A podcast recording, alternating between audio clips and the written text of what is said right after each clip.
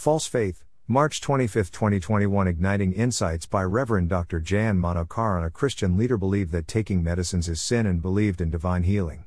He had severe chest pain and was admitted in a hospital, had to undergo bypass surgery. God was gracious that he had successful surgery and was recovering well. His friends from his fellowship did not appreciate this and ridiculed him for not having faith and going behind physicians and surgeons in unbelief.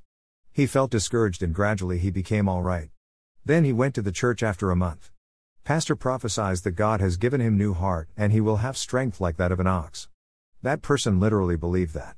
Next day morning he walked for about one and a half hour, got exhausted, rushed to the hospital, where he died, because of leakage in his heart. Very sad and depressing news for his wife and children. 1. False teaching. There is an erroneous teaching that divine healing is the only way to receive healing for disciples of Lord Jesus Christ. Any medicine or medical intervention is rejected by this teaching. Bible states that God is the healer. Exodus 15:26. First, God can heal directly. Second, though God uses any system, ultimate healer is God. God has created humans with the capacity to fight diseases called immune system. Third, God provides healing through natural means, conducive climate, natural food, water, rest, etc. 4. God uses medicine, wisdom and skills of medical professionals to heal us. We cannot demand God to heal in a specific way.